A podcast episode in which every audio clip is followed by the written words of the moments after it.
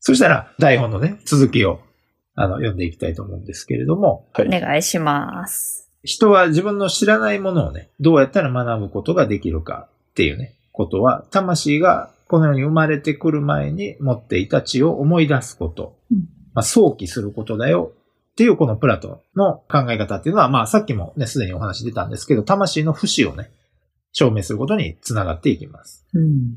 魂は不死なるものであり、すでに幾度となく生まれ変わってきているのであるから、そしてこの世のものたると、ハデスの国ものたるとを問わず、一切のありとあらゆるものを見てきているのであるから、魂がすでに学んでしまっていないようなものは何一つとしてないのである。うんう。ん。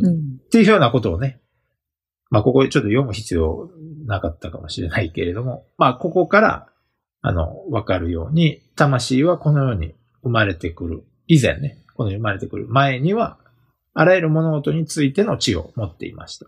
うん。で、この点で、まさに、あらゆる知を持っているってことは、魂は、まあ、どう言ったかな、神的なものというか、うん。その、神にふさわしいものっうん。ていうことになりますね。うん。神々と同じような性質、性格を持っているものっていうことは言えると思います。うんですから、ここから、えー神様っていうのは、ね、もちろん死ぬことはない存在っていうふうに考えられていますので、えー神々の住む世界にふさわしいね、そういう地ですよね。あらゆる物事のことを知っている地を持つ魂も、それ自体ね、魂そのものとしては、神様にふさわしいもの、神様と同じ種族のものとして不死であるうん。うん。という理解が、まあ、出てくるんですね。うん。でつまり、魂というのは肉体と結びつく以前には、この世に生まれてきて、肉体と結びついてこの世に出てくる前には、先ほどお話ししたイデアですね。うん。永遠にあり続ける真実の存在としての、まあ、イデアの世界にふさわしい不死のものだということになるというわけなんです。。まあ、だからこそ、やっぱりソクラテスの魂はまだ生きてるってそういうことですよね。そうですね。えっ、と、ソクラテスに限らず、魂そのものというのは、基本的には、あの、永遠の、うん。ね、世界にあって、あり続ける、うん真実の存在としてね、うん。死ぬことはないうんもの、っていうことになるということですね。うん。だから我々もちょっと、まあ、神に近い存在足り得るっていうふうに理解していいんですか、これ。うん。そうですね。でも、魂そのものを配慮するっていううん。ことをずっと哲学を通じてね、うん。やっていけば、そこにうん。僕らが死んだ時に魂そのものはその神々の世界に飛んでいって、うん。うん。うん。うん。なので、堕落したらダメなんですね、やっぱり。そうです。肉体と、うん。のことをこの世で生きている時に、肉体が喜ぶようなことばっかりやってると、魂がその肉体にギュッと、ギュッというか、なんていうか、くっついちゃって。亡くなった時にその魂と肉体が分離しにくくなるへえ。っていうような話も出てきますね。うんうん。やっぱりだからちょっとこう、倫理的な思想っていう面は強くあると。うん。うん。うん。うん。そうですね。うん。よ、だから、よりよく生きるっていうことに、うん。自分がこの世に生きている間に、よく生きるということに、こう自分の、まあ、関心を向けないといけないうんってことですね。そういうことをどんどんやっていくべきであるってことを言ってるわけですね。うん。ちなみに、当時の考えとして地獄みたいな考えあるんですかね？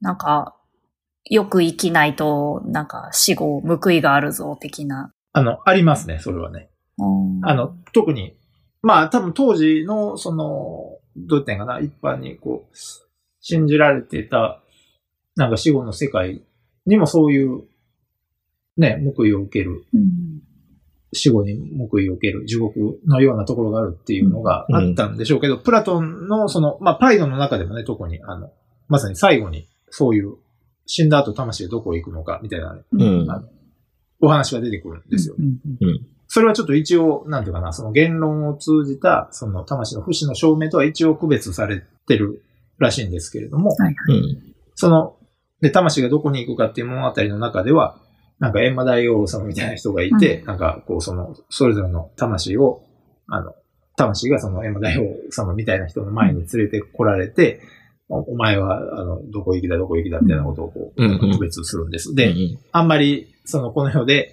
その、魂のことに気を使わずに生きてきたね。人の魂っていうのは、まあ要するに悪いことをした人の魂っていうのは、あの、やっぱり地下の方に、うん。うん。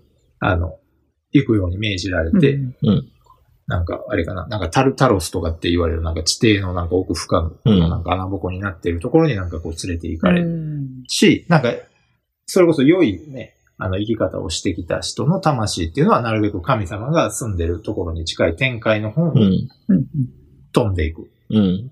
まあ連れて行かれる。っていうような、あの話がね、うん。ファイルの最後でもされてます。なるほど、なるほど。だからそういう、どう言ってんかな、ある種の、こう、この世の、での生き方が死後の世界での報いとなって現れる。うん。っていうことは、うんあの、うん十分に意識されていたと思います。ちなみにあれですよね、パイロンだとうん、確か一番いい人間の生き方は、なんか哲学者的な生生き方だっていう話じゃなかったでしたっけ？あでも、そういうことになるんだと思います。うんあの、まさに、その、魂を配慮しているのが、普段からね、そういう、どう言ったかな、何々そのものみたいなことを、うん。こう、死を通じてね、うん肉体的な感覚じゃなくて、うん。その知性を通じて考えている哲学者の魂っていうのがうんまさに一番、こう、肉体から解放されやすい魂になるわけですから、うん哲学者こそまさに神様、死んだ後に。神様の住んでいるその天界に飛んでいきやすいっうん。ていうことになるんだと思います。うん。うん。だから、あの、哲学者は死を恐れないっていう話、先ほどうん。お話ししましたけれども、その話にも繋がってくるっていうことですね。う。うんん。うん。で、まあ、あの、これ以外にも、パイロンの中ではいろんな仕方で、魂の星の証明をね、あの、しているので、興味のある方は本当に、パイロンっていうね、うん。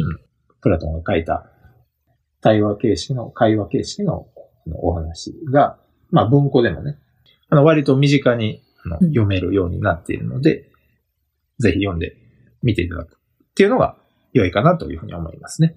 そうですね。そうですね。